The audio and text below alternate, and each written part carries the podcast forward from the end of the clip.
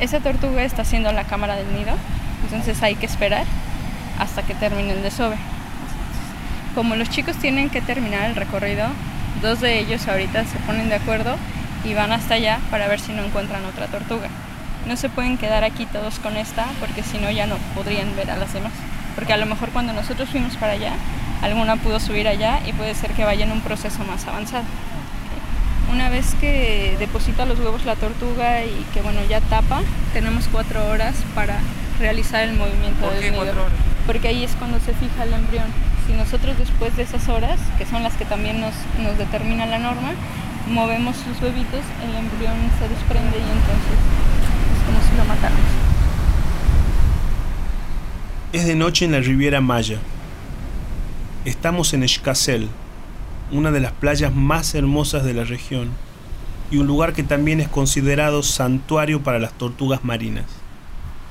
Ellas eligen este lugar para su anidación todos los años. Acabamos de ver una caguama, a la que otros llaman tortuga cabezona. Es inmensa, mide más de un metro de longitud. Vista a lo lejos, forma una mancha oscura en una noche de luna llena. Acaba de sacarnos a todos el aliento, como si la belleza fuese siempre y necesariamente hija del silencio. Eh, bueno, lo que está haciendo él aquí es que está recolectando los, huevitos que está poniendo la tortuga porque como te decía es una zona no muy apta para que el, nido se quede ya que cuando viene la, la marea un poquito más fuerte eh, llega a inundar un poco esa parte, ¿no? Entonces lo que hace es empezar a colectar los huevitos, lleva un conteo para llevarlo allá al corral de incubación. La que habla es la veterinaria Magdalena Contreras. Trabaja en el campamento Tortuguero, un proyecto de flora, fauna y cultura de México. En época de anidación, veterinarios como ella, estudiantes, biólogos o simplemente amantes de la naturaleza patrullan por 13 playas distribuidas en toda la región.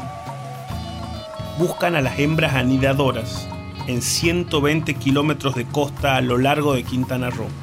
Nosotros nos anotamos como voluntarios para pasar una noche y conocer de cerca su trabajo.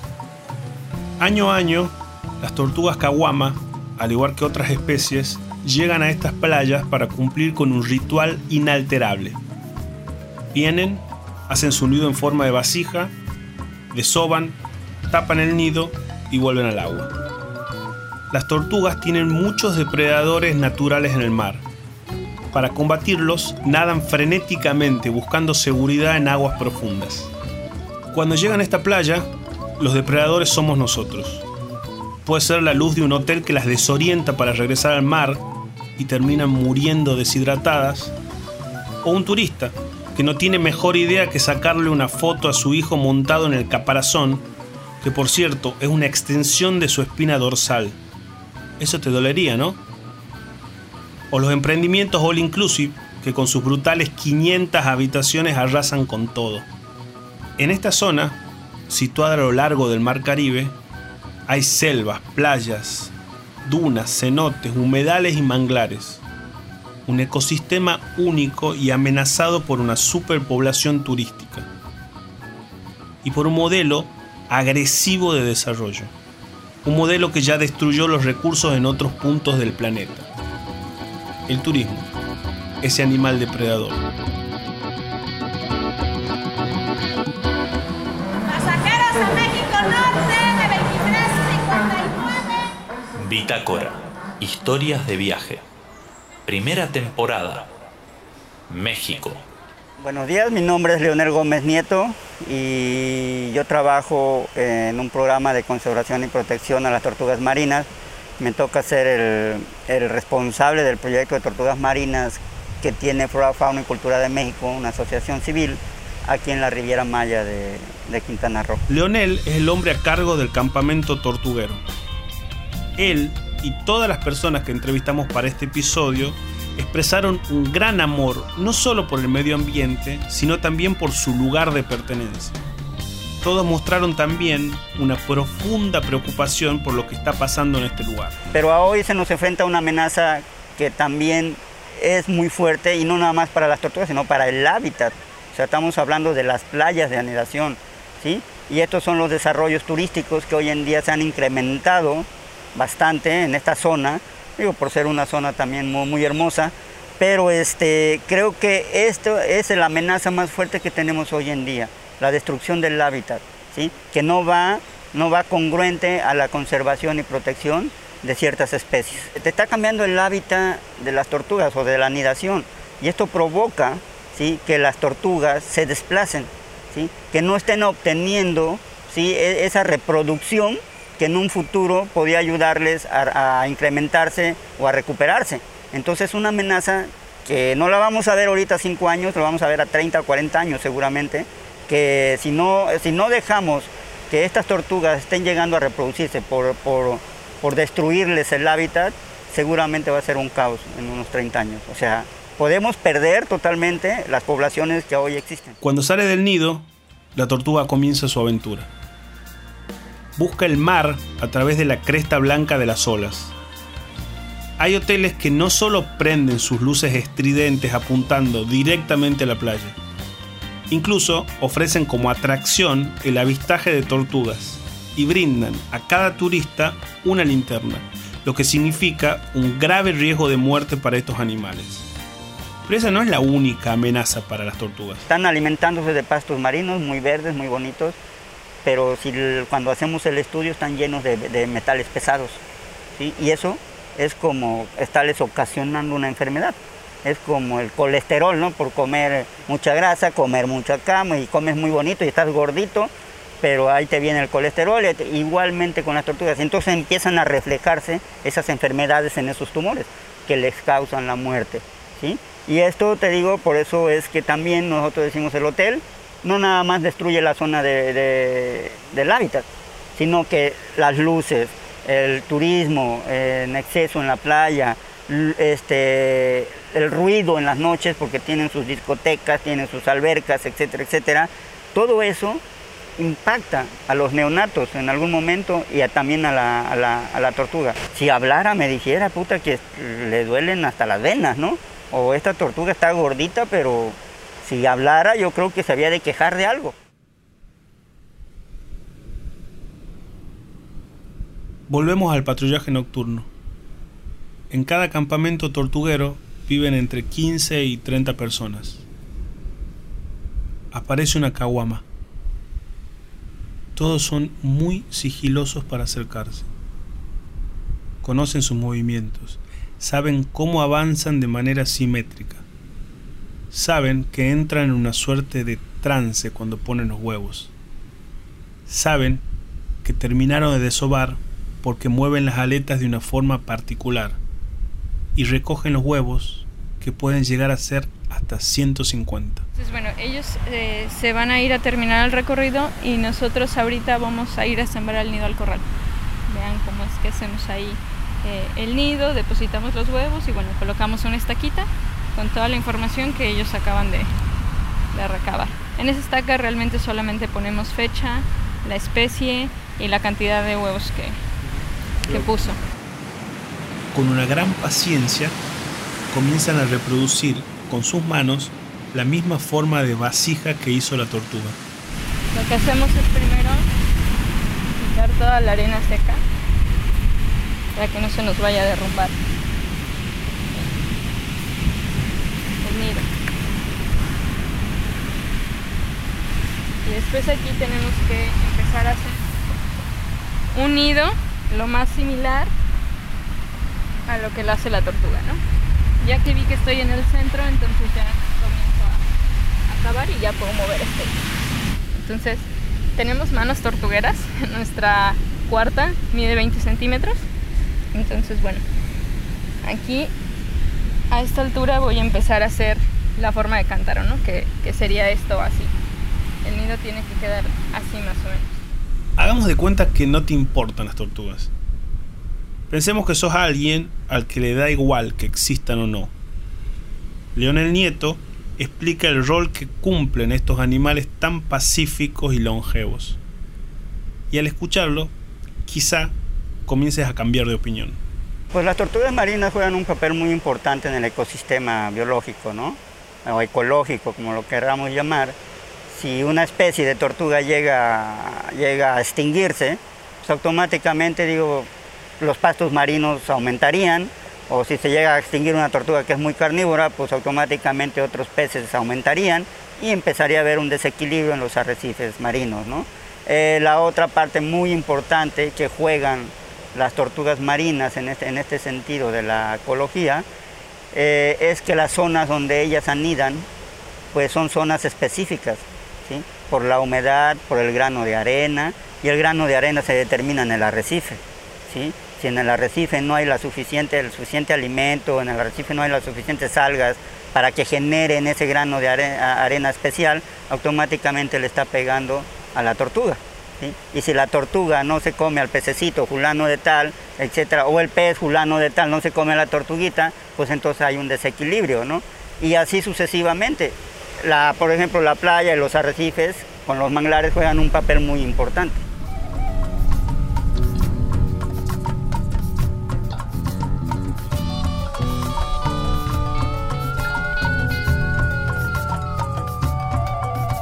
El jefe del campamento tortuguero habló de la importancia de los manglares.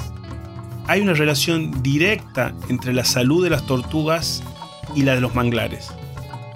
Entonces, para saber más del tema, viajamos de Escasel a Puerto Morelos, una ciudad ubicada entre Cancún y Playa del Carmen, y un lugar con un complejo de humedales y manglares en peligro por los desarrollos turísticos.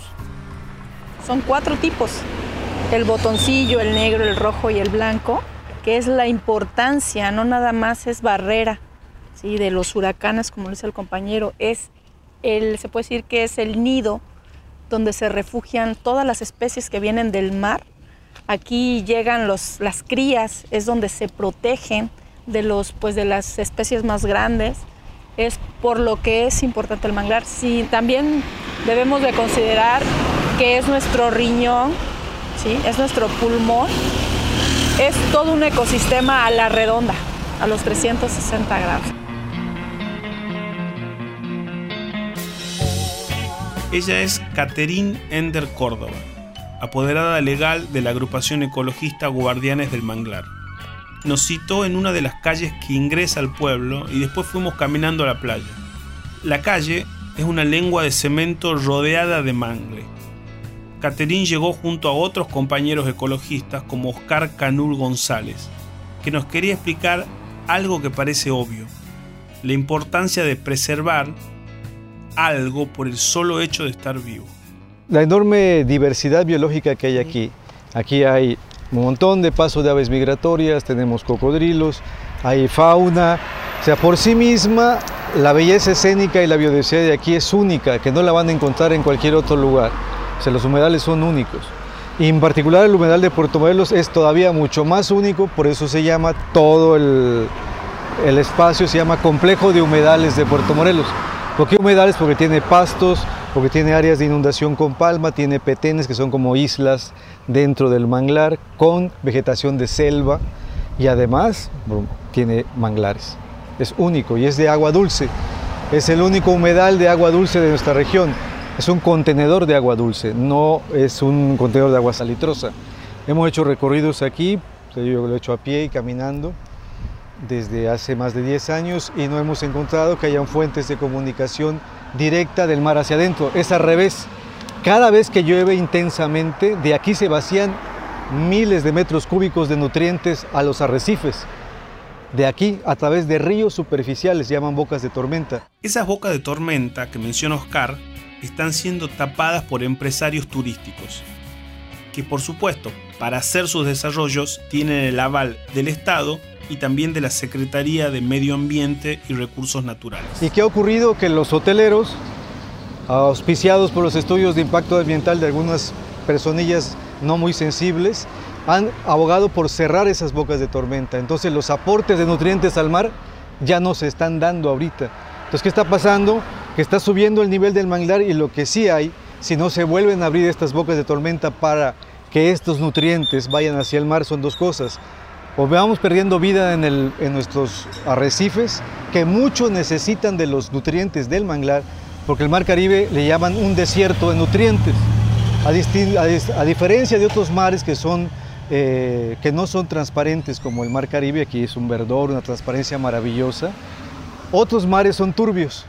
Esos mares están llenos de vida, tienen mucha pesquería.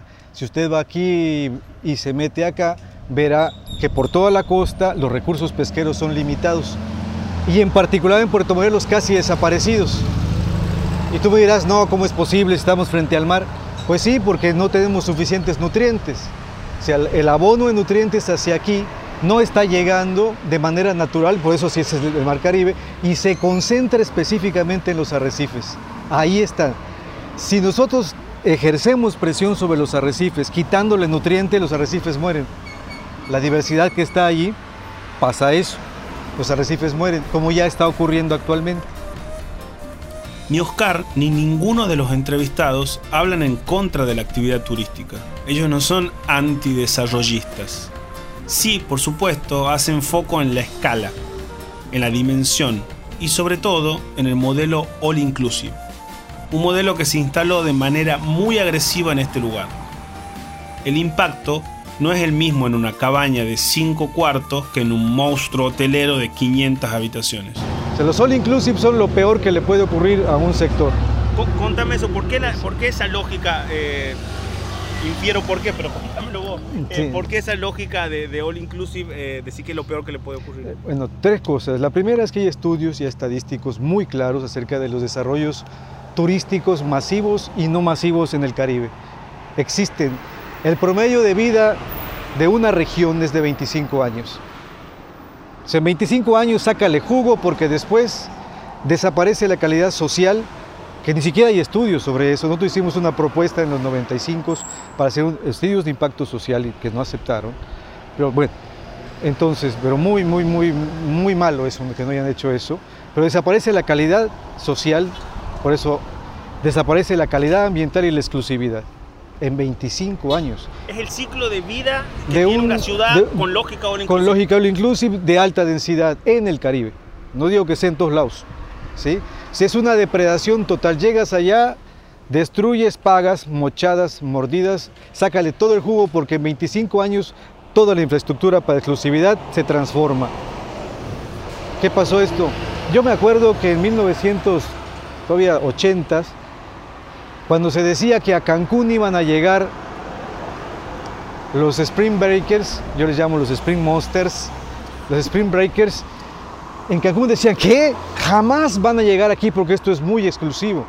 Jamás llegarán ese tipo de turismo, no nos conviene, habla mal del sitio, es destructor, genera que haya consumo de droga y de alcohol, aquí todo muy exclusivo. Ahora están llorando porque lleguen, los Spring Breakers todos los años. ¿Qué pasó? Se les fue de las manos el paquete, sobredensificaron la zona, metieron All Inclusive y ¿qué pasa con esto? Por cada cuarto hotelero de All Inclusive se viene una densidad de población a un lugar. ¿Sí? Un promedio de 5 habitantes más por cada cuarto hotelero. Si eso lo multiplicamos por 4, por 5 o por 3, que es la densidad de, de familias, tenemos que por cada cuarto hotelero llegan 15 personas más a vivir porque cinco le dan servicio y los otros tres son la familia, la esposa, el tío, la prima, etc. Si eso lo multiplicamos por miles, por cada cuarto hotelero, tenemos un disparo poblacional terrible, sin infraestructura y que quién paga los platos rotos, dos sectores, el medio ambiente y la sociedad. Esa instalación y ese daño al medio ambiente no se podrían haber hecho sin el visto bueno de las autoridades o si no es el visto bueno, por lo menos la vista gorda ante leyes de protección ambiental que sí existen, pero que no se respetan. Nadie se responsabiliza. Ahorita lo estamos viendo. El material petro, tenemos cemento regado a un costado arriba de lo que es el manglar casi casi. Trabajos de remodelación, de ampliación de calles. Todo eso lo marcan las normas ¿sí? ambientales. Está prohibido. Es, bueno, se supone que las multas también son altísimas y lo vemos a simple vista. ¿Quién es responsable de lo que estamos viendo ahorita aquí en nuestros ojos? ¿Sí? La ampliación de las calles de primer mundo, perfecto, pero no están respetando los ecosistemas, los ecosistemas vitales. ¿Quién es responsable? Ahorita el ayuntamiento de Puerto Morelos porque pues ellos son los que hacen el trabajo, el gobierno federal y el gobierno estatal. Porque ellos están permitiendo, si ellos dan el mal ejemplo, pues que más el hotelero, ¿verdad?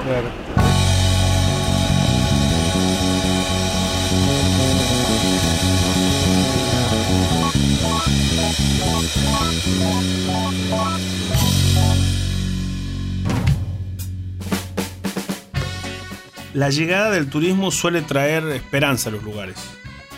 Habrá más empleos, dicen algunos.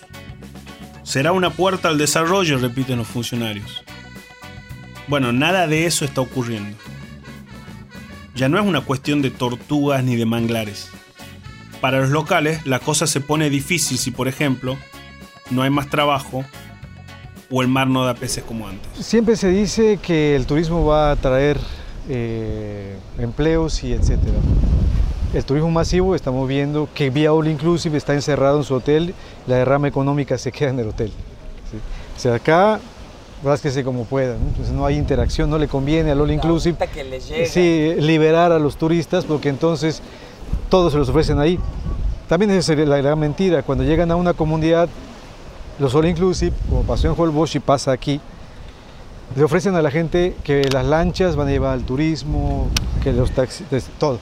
Y a la mera hora tienen sus propias lanchas, tienen sus propias VAMs y los demás se quejan con nosotros, que, que antes nos tilaban de antidesarrollistas, es que nos engañaron.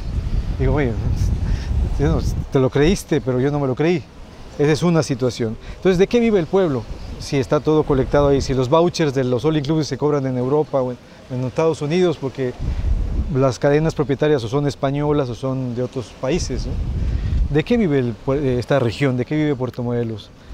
Si la pesca ya, ya casi desapareció en un 90%. O sea, esta zona está sobreexplotada. La abundancia que había de recursos pesqueros aquí, que antes yo caminaba aquí en los 80s, con el agua hasta acá, y encontraba caracoles por cientos, y langostas aquí a dos metros, y un montón de pescado, ya fue sobreexplotado. Lo que nos queda aquí ya no hay, ya no hay pesca, de hecho. Tan es así que la única cooperativa pesquera del pueblo, de tener más de 60 agremiados, que yo también formé parte de la cooperativa, le quedan como 8 y son los más ancianos, sacando pescaditos así, porque ya está sobreexplotada la zona. Entonces, ¿qué hicieron los pescadores? O se hicieron taxistas, o se dedicaron a, hacer turismo. Entonces, ¿de qué vive el pueblo? La pregunta es, desde localmente, ¿de qué vive el pueblo?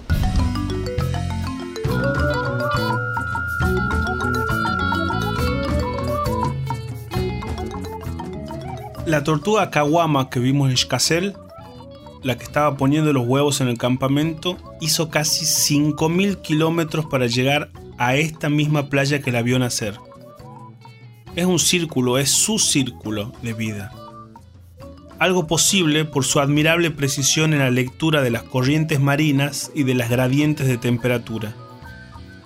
Algo posible gracias a su memorización de las características de la playa las caguamas son capaces de distinguir el olor y la humedad de la arena. Para Eduardo García Velázquez, biólogo del campamento de Xcasel, nosotros debemos cuidar a las tortugas por su importancia para el medio ambiente. Él sí advierte sobre la posible construcción de un complejo hotelero gigantesco a pocos metros de la playa tortuguera. Además de todo esto, dice que ellas tienen mucho que enseñarnos a nosotros, que en ocasiones nos comportamos como un bicho horroroso que solo sabe destruir. Son un ejemplo de vida, porque tal cual es un ejemplo de vida para mí. Las tortugas desde la primera vez que yo las vi y todo el esfuerzo que ella hace para venir, dejar su descendencia, eh, para mí todo eso ha sido una enseñanza maravillosa. Muchas veces lo que yo trato de comunicar y de compartir con voluntarios, compañeros, digo, es, es el hecho de tener esa confianza, esa seguridad de lo que uno hace en la vida. Lo, veo, eh, lo trato de poner junto con las tortugas. La tortuga ella sabe que tiene su misión y su misión es, bueno, la, la hembra venir de sobar. Es cuestión, digamos, es naturaleza, es una, como una marca biológica que tiene que hacer, ¿no?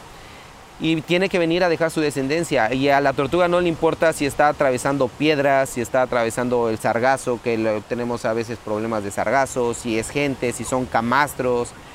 Ella va a subir. ¿Por qué? Porque ella dice, ella sabe que tiene que dejar su descendencia. Y es, una, es perseverante, siempre está tratando y tratando y tratando. Hay veces en la playa en la que nosotros tenemos mucha basura enterrada, que es increíble. Dices, basura enterrada que debe de tener montón de tiempo porque ya está, o sea, el plástico se está deshaciendo, está duro, está muy enterrado. Te estoy hablando a más de 30 centímetros de profundidad, más de 40 centímetros de profundidad. Esa basura tiene un montón de tiempo ahí y la tortuga incluso eh, con basura, con piedras enormes de verdad, ella comienza a hacer su nido, incluso hasta se llega a sangrar las aletas de todo ese esfuerzo que ella hace para hacer, sacar su nido, dejar sus huevos, tapar su nido y regresar al mar.